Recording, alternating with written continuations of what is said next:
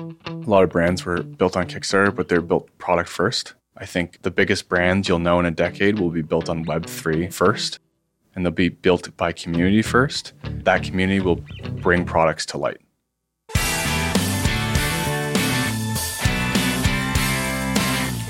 Welcome to Learn with Shopify. I'm Adam Levinther. If you want to grow your business online, you've got to win on social media. That's exactly what Braden and Tyler Handley have done with their company, Inkbox, which sells temporary tattoos that last one to two weeks. First on Instagram, now TikTok, and also Web3, the company's success on those platforms have helped to fuel a multi-million dollar acquisition with the manufacturing giant Bic, probably best known for its lighters and ink pens. Braden is here with us today to share tips for winning on social media and marketing. Braden, welcome to Learn with Shopify. Yeah, thanks for having me. So, your company's success, it's a remarkable story, something a lot of entrepreneurs and founders dream of. But, you know, it was a short time ago that you guys got started on Kickstarter. So, you have this goal of raising 20,000. Yes. You go out on Kickstarter, you raise 275,000. Yes. So, that's huge validation, right? What what comes with that? I mean, you probably had expectations of reaching your milestone, but all of a sudden there's this new pressure that comes with that that raise of 275. Yeah, I think we went into it expecting to beat the 20,000. I, I mean, there was part of it that was strategy that, you know, if you, you know, you're 200% over what you went out and funded, that looks good, right? Um, so we expected to do 40,000 maybe. Um, but it really took off when we got on um, BuzzFeed. We got picked up on BuzzFeed and we had 100,000 people on our site at one on one day and we were just like, this is crazy. Um, and I think we did, you know, 50,000 plus in that day on our site alone, Hmm. um, too, because we were, we, were, we were selling on our site, um, our old product. And the Kickstarter was for our new product. Um, and we had the, I think the, it was kind of a validation, but it was kind of like a, oh no, like we have to fulfill these orders and it's just me. Um, those are the nights where I don't encourage this, but those are the nights that you have to you know, stay at the office all night, sleep there because it's so important to have your early adopters have a good experience. So I needed to get those orders out ASAP. I, I didn't want them to wait, you know, a week or two. I think that kills your business. So I, I stayed up and made sure those orders were out in the, in the next day or two. And our process at that time was just horrible the most inefficient process you could ever imagine. Um, but those are the ways you have to start, right? Inefficient, embarrassed by it, um, but get it done. And you and Tyler are first time founders. You come Yes. to this with basically no entrepreneurial experience, no supply chain experience. How did you figure all this out? Um, I guess like growing up, I, I did a lot of things. Um, when I was 12, I was selling on an eBay store. I did, you know, 100 plus sales a, a year, which doesn't seem like a lot, but when you're 12 years old selling on eBay, it's quite a bit, right?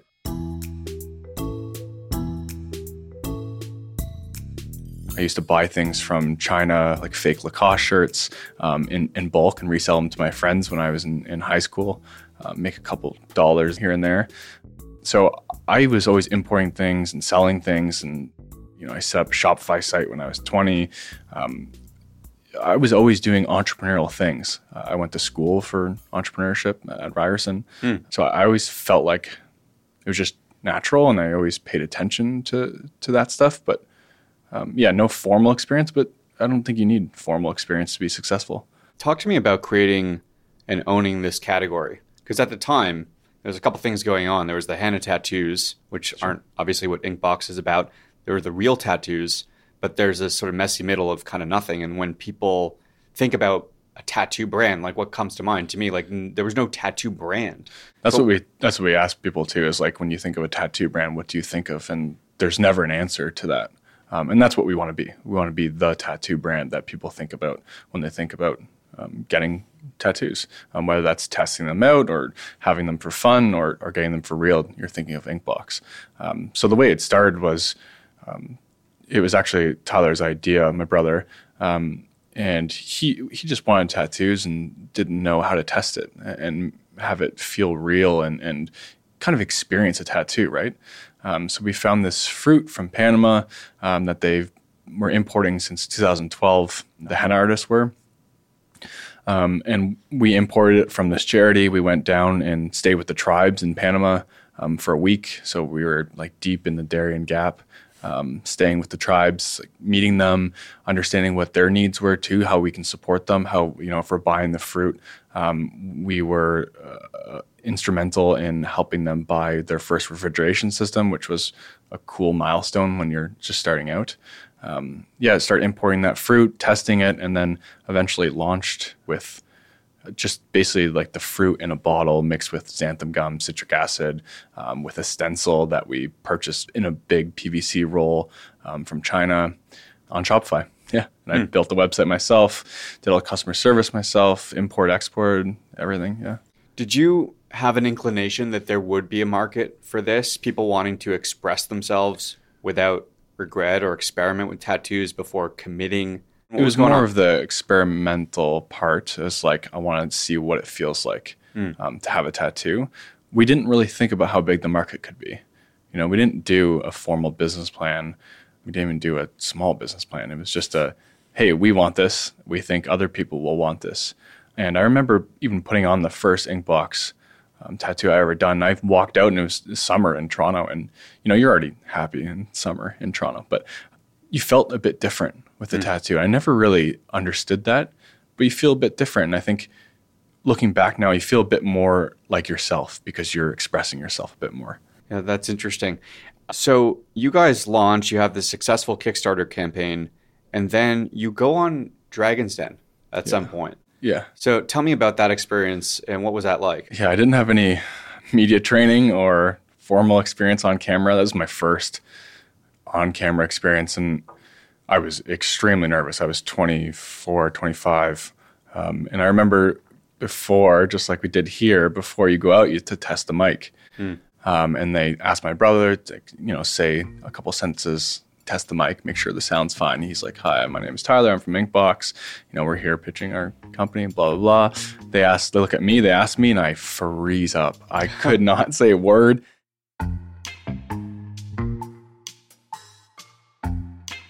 if anyone has anxiety, it just like spirals out of control because mm-hmm. now your anxiety is like, okay, I, I, I can't talk here. How am I going to talk on stage?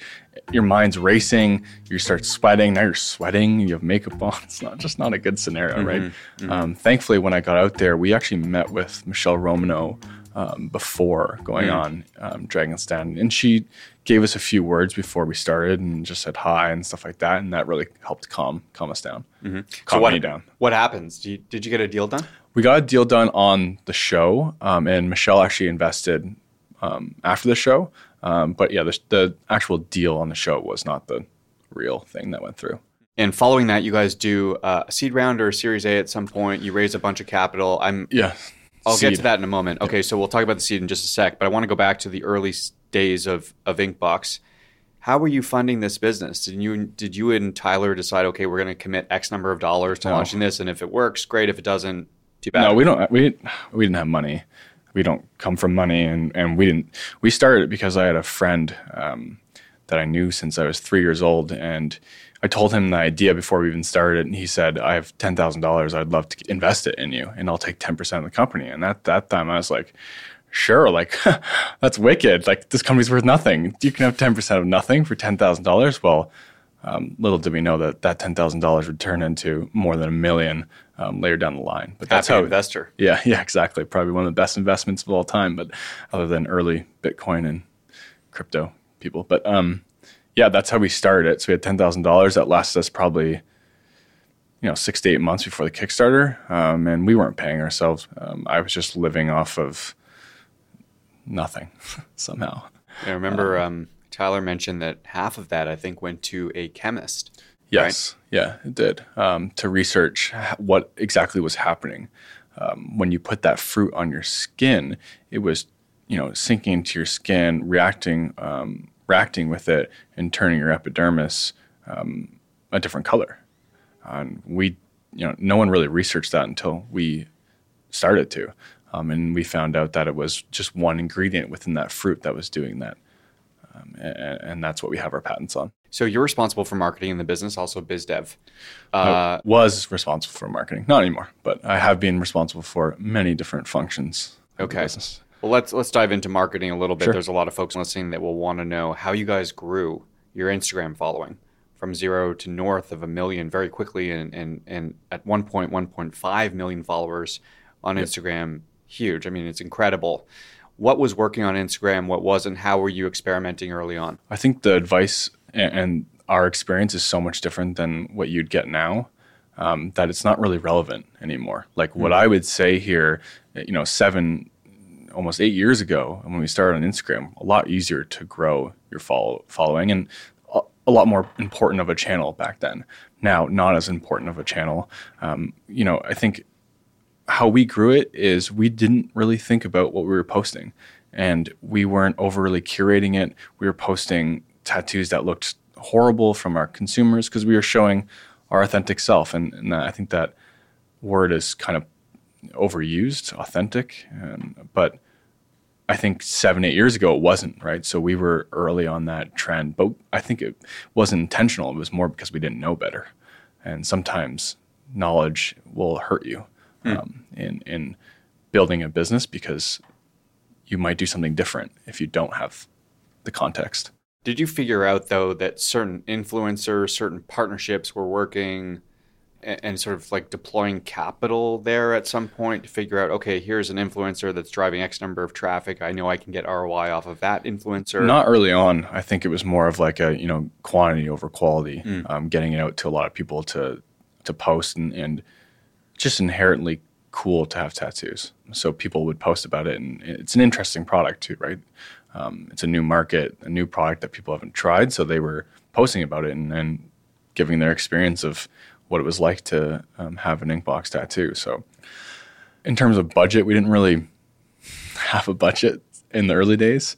Now, obviously, there's significant budget towards influencers and partnerships, and the partnerships that have worked best have been, you know, along the music lines or poetry. It works really well. Hmm. Um, I think people connect with poetry, um, and wearing those words on yourself is very powerful. That's so interesting.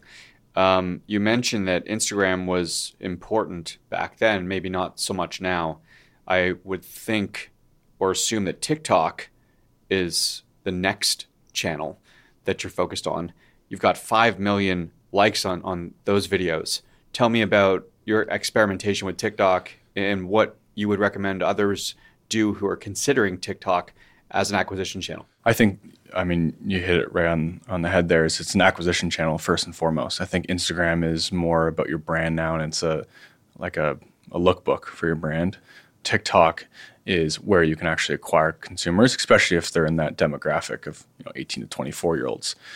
We are the 12th biggest beauty brand on TikTok, um, which is crazy when you think of how many beauty brands um, there are, and and our philosophy on it has always been jump on the trends early.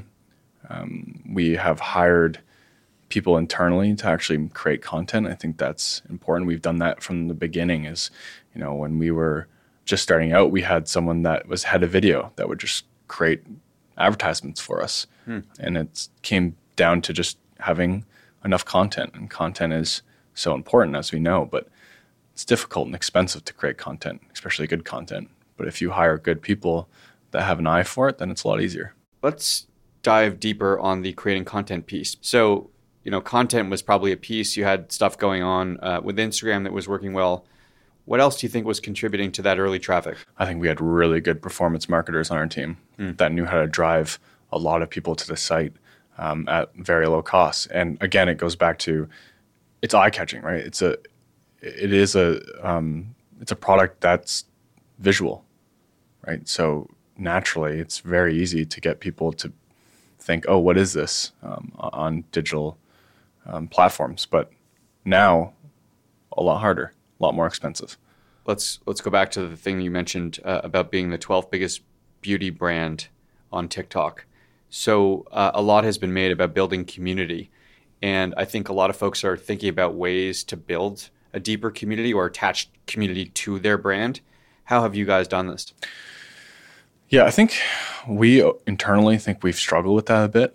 Mm. Um, externally, it might not look like that, but we never felt like we really crushed it on the community part. We have a strong community, but it's not as strong as you know some other companies. Um, I think TikTok is an interesting platform for community. I don't think it's built for that necessarily. Um, I think Web three is built for that more so. Okay, you're, you're teaming up here. So we'll, we'll jump over to Web three for just a moment, Yeah. and we'll come back to uh, some of the other stuff. So, summary of, in your words, Web one versus Web two versus Web three. Web one and Web two are what you've known. Web three is what you're going to own. Okay, um, how would you link Web three with that idea of building community? I look at like when we talked about Kickstarter. Mhm. A lot of brands were built on Kickstarter, but they're built product first. I think the biggest brands you'll know in a decade will be built on Web three and NFTs first, and they'll be built by community first, and they'll those that community will bring products to light. Very interesting. So, um, if folks are thinking about experimenting with NFTs right now in, in terms of building a brand, could you create NFTs and attach that to your brand building in some way? W- Yeah, I mean, why not? I think that's what that's the way I see it. I mean, there's a lot of use cases for NFTs, but the way I see it is the brands that are, are going to come out of it. I mean, I don't think Bored Ape Yacht Club is going to go anywhere. It's just not going to go. Anywhere. It's going to become a, a bigger brand and more recognized, and our- parents will eventually uh, know that brand, or, or they'll know brands that come out of Web three and NFTs, like Azuki, for instance. I think that's a super solid brand first. I think there's only going to be a few of those. Um, it's going to be difficult to build. I mean, 99.9% of NFT projects are speculation and, and not going to amount to anything. But so we're 99.9% of Kickstarter projects, right? So I think NFTs and the Web3 space has some negative connotation right now, a little bit, because of how much, how easy it is to do. Um, but that doesn't mean it's not going to be important in the future and now. Uh, I want to jump over and talk about culture, company culture, Sure. to be specific. Um, you have some very interesting core values in the business. Uh, you list them on your website. Two are two sort of jumped out to me. One, treating customers as BFFs, and two, sincerity without Bullshit. Sincerity Sincerity with- without bullshit. right. Um, So, how do you guys live these core values? when you have a bad customer experience, customer service experience, it really leaves a bad taste in your mouth. Especially when you have a product that's new, that so you have to teach the consumer how, how to do it.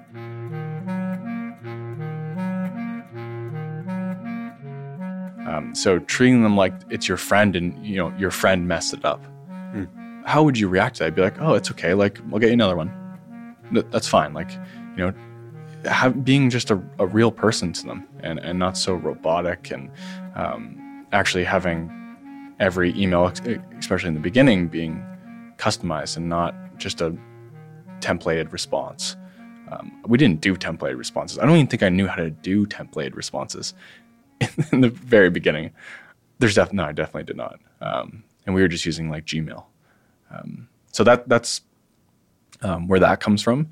Um, and sincerity without bullshit is just uh, being a good person and not um, coming with you know numbers to a meeting that are manipulated just to make yourself look good. It's coming with the real numbers, and if they're if they're bad, that's okay. Like just tell us, tell us what's up, and you know we'll fix it together. Hmm. It- it- you know, you see that a lot in company cultures. Is it's just all a facade. Do you feel like when you went out to raise a Series A that you were somehow manipulating the numbers or manipulating the story? Sure, it's all marketing in hmm. the end, right? You're marketing yourself every day. You're marketing your company every, every day. So you do have to think about that. But I think there's a line mm-hmm. um, in that, and I think we struggled with raising money because we didn't push past that line a lot of time, and we weren't overconfident. We're, we weren't confident people, um, and we've only developed confidence as we grew. Um, so it was hard to raise money because we weren't this flashy showy people that would be like, look at us and look how big we could be a billion dollar company one day. We weren't really like that. So we needed to um, attract, we eventually attracted investors that were also not like that. They were more of like, show us the real numbers, give us sincerity without the bullshit. The culture and uniqueness piece, I want to come back to this because we were talking earlier and you were saying how people you hired helped to build the company culture. And in fact, the profile of the early employees at Inkbox was was quite unique. Yeah, we didn't really think about culture when we first started the company, and I don't think you necessarily need to like have formal um, company culture taglines and things on the wall when you first start the company. I think it's just about who you bring in, and they, you can form the culture together. The people we brought in were just like who our consumers are now, and who we attracted. It was the people that were a little bit maybe defined as misfits, and I don't use that word negatively. Um, I think that's uh, beneficial to be unique, and what was unique seven, eight years ago was just defined as progressive or like ultra progressive, right? Those are the people we brought in because we realized that we're two white males starting a company. We need to surround ourselves with people that have different experiences than us um, to really understand everyone, right? Our perspective is not the only perspective. You know, I'm curious, you know, as you build this team and, and you and Tyler, you know, you're both scrappy entrepreneurs, you're first time founders how do you start to figure out and ensure that the right people are in the right seats? Yeah, that's a really good question. Um, I did HR until probably four years into the company. Like I was the HR, but my background was only in Inkbox and and, uh-huh. and being the HR person. Right. Got it. But I was I didn't have any actual training in it. Oh, okay. Mm-hmm. But we lacked in process, mm. right, and formality. Um, but what we made up for was just again, being real and understanding that um, everyone has unique situations. And, you know, if someone had a death in the family, you don't say, come back to work tomorrow. You're saying, take as much time as you need. Like, I think that builds your culture too, right? It's the decisions you make early on that build your culture. Um, and part of that is nature. I don't recommend doing your own HR. Um, but I think developing your EQ early before you start a company is probably the most important thing. You know, we talked earlier about marketing and finding product channel fit on Instagram or on TikTok. One of the other things that you guys did well, perhaps accidentally, was getting press coverage. There was a ton of early press coverage on Inkbox, and perhaps it was because you guys were so unique as a brand. But do you recommend that companies in their early stages figure out a way to get press? It's a very expensive road if you put if you put dollars behind it, right? We didn't put dollars behind it. Um, the way we approached it was more of, you know, yeah, we got picked up because it was unique, um, but we also did a lot of partnerships, a lot of collabs um, that got picked up because we piggybacked on other people's or other companies' natural PR. You mentioned that your brother Tyler uh, tends to be more comfortable doing these kinds of interviews yes, and, yes. and, getting in front of the camera. Yeah. So you you know where his strengths are. He probably knows where your strengths are. You guys are brothers. You're now business partners. Uh, you've scaled the business nicely.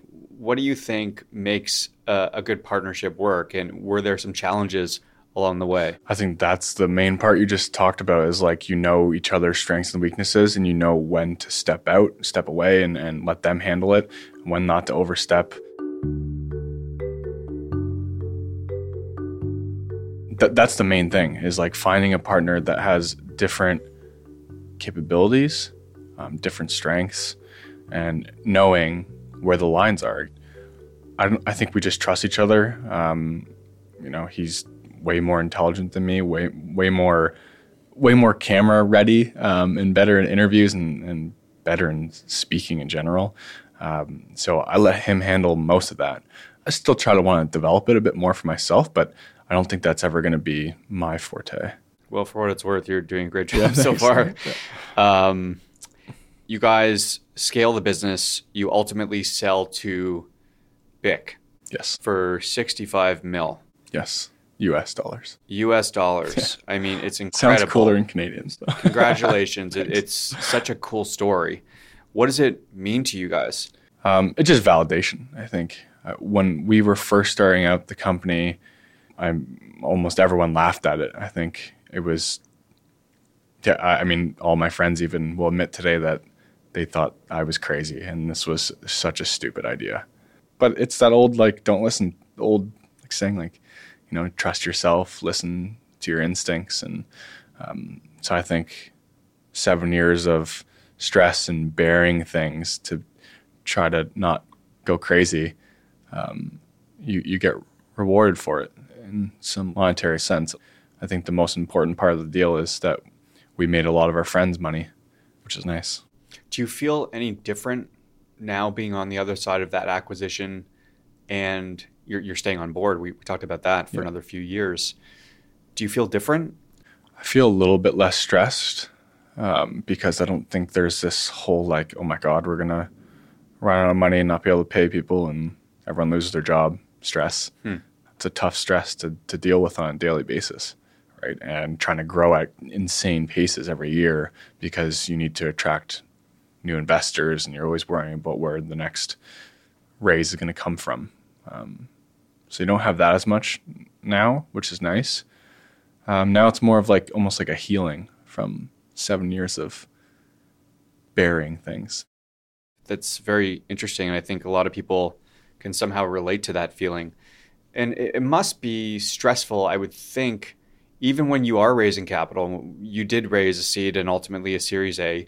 You did have credible investors on board. But as you talk about this, I can't help but feel like there was still an element of stress on an ongoing basis. They're stressed every day because it's not just a money thing, right? It's like, do your employees like to work for you? And like, there's so many little things too that you have to worry about, like COVID happening and oh, what's going to happen to the business now that there's this pandemic and do we have to shut down? And the police showed up at our manufacturing space because they had to analyze if we had to shut down or not, but we're manufacturing, so we never had to. But also didn't feel right because like we're just making temporary tattoos and it's not really important for the world. Um, that's why we made face shields and um, hand sanitizer and donated hundreds of thousands of those units um, to hospitals and communities um, during that because we honestly felt like we shouldn't be allowed to stay open. Oh, but hold on a sec, because um, you guys were doing important things for the world. I think in a lot of ways, um, you know, individuals being able to express themselves through tattoos is an important thing. You know, four years ago when I was talking to Tyler about the business, he was mentioning that people would tattoo, you know, the word breathe on their arm who were struggling with depression or anxiety, and that sort of got them through a tough period. You were doing collaborations on the charity side of things. You did a big collab with Sick Kids uh, and donated a lot of money to that hospital. And those kids were, were part of you know creating tattoos of their own. So I think indirectly, perhaps, or perhaps not not so obvious to some, you were an important company for a lot of people. Sure. Thank you. Thanks. Um, yeah, it's hard to talk about the sick kid stuff because that's very close to us, but No, it's great. Um, so COVID hits, and it seems as though this is a relatively pandemic-proof business. we didn't think so. Uh-huh. Um, we let go of some people at the start of it because we were like, we have no idea what's going to happen. Are people going to use it? Our primary use case, or what we thought our primary use case was, was people traveling and wanting to be a bit different when they travel. Well, it turns out the main use case is just like having fun. Um, and you can have fun at home. And when you're stuck in your house, you know, it's interesting to at least try a new product and have a little bit of fun in such a dark time. Fun, fun during dark times. Yeah, Uh, that should be our new slogan. that is the- fun during dark times because every day is a dark time now. It's a great- apparently great- in our world. It's a very good slogan. so let's go back to the marketing stuff and double click on the customer acquisition channel channel piece. So if a company were to have a marketing budget of say $100 uh, to use round numbers and they wanted to experiment with, you know, how are we going to deploy this $100 across Facebook, Google, Pinterest, TikTok? How should they be thinking about that equation now? I mean, obviously, it depends on the business. If we're talking about strictly D2C businesses, I would put, you know, 80% of that on TikTok um, because I think that's where the efficiencies are right now, even though you probably won't see it on the dashboard because their dashboard isn't as sophisticated as it could be.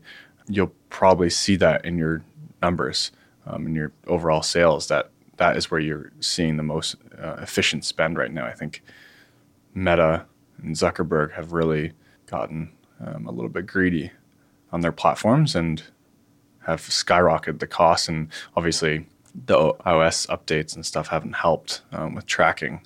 So it's difficult to do performance marketing right now to build your company strictly on that. That's what I think Web3 and community building is so much more important than ever. I think that's important, uh, and that will resonate with a lot of people. That that iOS update piece, when that happened, a lot of the retargeting initiatives sort of went out the window, and that obviously has a huge impact on a company's customer acquisition cost. Yeah, you have to focus on retention and other areas, right? You have to adapt. I think that's probably the most important thing entrepreneurs can do is just adapt in the time. Um, and that's going to happen again, where TikTok now is, you know, in a year however long it may be, is not efficient. Then you're going to have to adapt again. You have to have, have a lot of, you know, irons in the fire and, and ready to initiate what, what's next. You had mentioned the word retention. Did you find yourselves doing certain things tactically to nurture the relationship beyond that first purchase? And were you tracking repeat purchases of Inkbox tattoos over time? Yep. Um, a lot of it would be through what we called ink drops. So we'd do a lot of new tattoos. Um, we started off with like 100 tattoos in the beginning. We have over 10,000 tattoos now on, the on the platform. Um, so we'd do weekly tattoo drops that would encourage people to, you know, just scroll through and, and look at new tattoos and, and if something stood out for them, I think it's a very personal decision what you put on your body. Um, so what resonates with one person might be completely different than another, and that's um, always been tough for us, right? You need a lot of designs um, um to be able to attract a lot of customers. But yeah, we did ink drops and collabs um, would bring a lot of people back. SMS um, really helped with retention as well.